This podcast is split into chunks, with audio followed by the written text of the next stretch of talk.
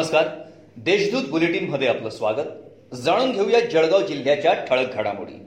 कोरोनाला रोखण्यासाठी स्वसुरक्षा महत्वाची आहे. मात्र लोकांनी स्वतःहून स्वतःची व स्वतःच्या कुटुंबाची जबाबदारी घेणे हा माझे कुटुंब माझी जबाबदारी या मोहिमेचा मुख्य उद्देश आहे.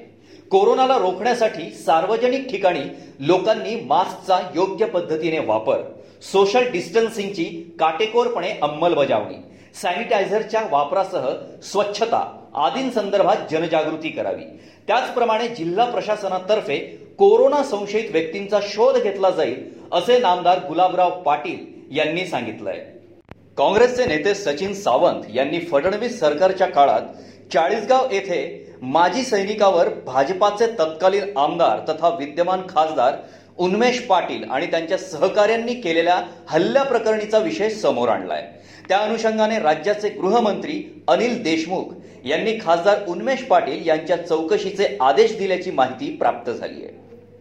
डबल इंजिन अर्थात मांडूळ सापाची खरेदी विक्री होत असल्याच्या गुप्त माहितीच्या आधारे जळगाव येथील फिरते पोलीस पथकाने मुक्ताईनगर तालुक्यातील महालखेडा येथे मांडूळ जातीच्या सापासह तीन दुचाकी जप्त केल्याची घटना घडली आहे. दरम्यान फिरते पथक हे कार्यतत्पर असून मुक्ताईनगर वन विभाग तसेच मुक्ताईनगर पोलीस प्रशासनाची यामुळे नामुष्की झाली आहे.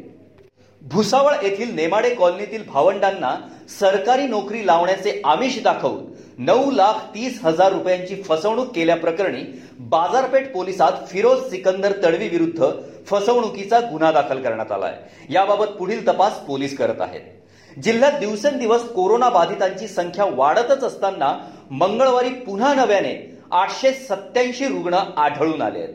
त्यामुळे जिल्ह्यातील एकूण रुग्णसंख्या चाळीस हजारांच्या पार गेली आहे. तर मंगळवारी दिवसभरात अठरा रुग्णांचा मृत्यू झाल्याने मृत्यू झालेल्यांच्या संख्येने देखील हजाराचा आकडा ओलांडलाय. जिल्ह्यात आतापर्यंत एकोणतीस हजार एकशे अडुसष्ट रुग्ण कोरोनामुक्त झाले आहेत. यातील सातशे सात रुग्णांना नुकताच डिस्चार्ज देण्यात आलाय. सध्या नऊ हजार एकोणनव्वद रुग्णांवर उपचार सुरू आहेत. या होत्या आजच्या ठळक घडामोडी. याबरोबरच वेळ झाली आहे येथेच थांबण्याची. भेटूया पुढील बुलेटिन प्रसारणात. तोपर्यंत संक्षिप्त बातम्या आणि ताज्या घडामोडींसाठी देशदूत डॉट कॉम या संकेतस्थळाला भेट द्या. धन्यवाद.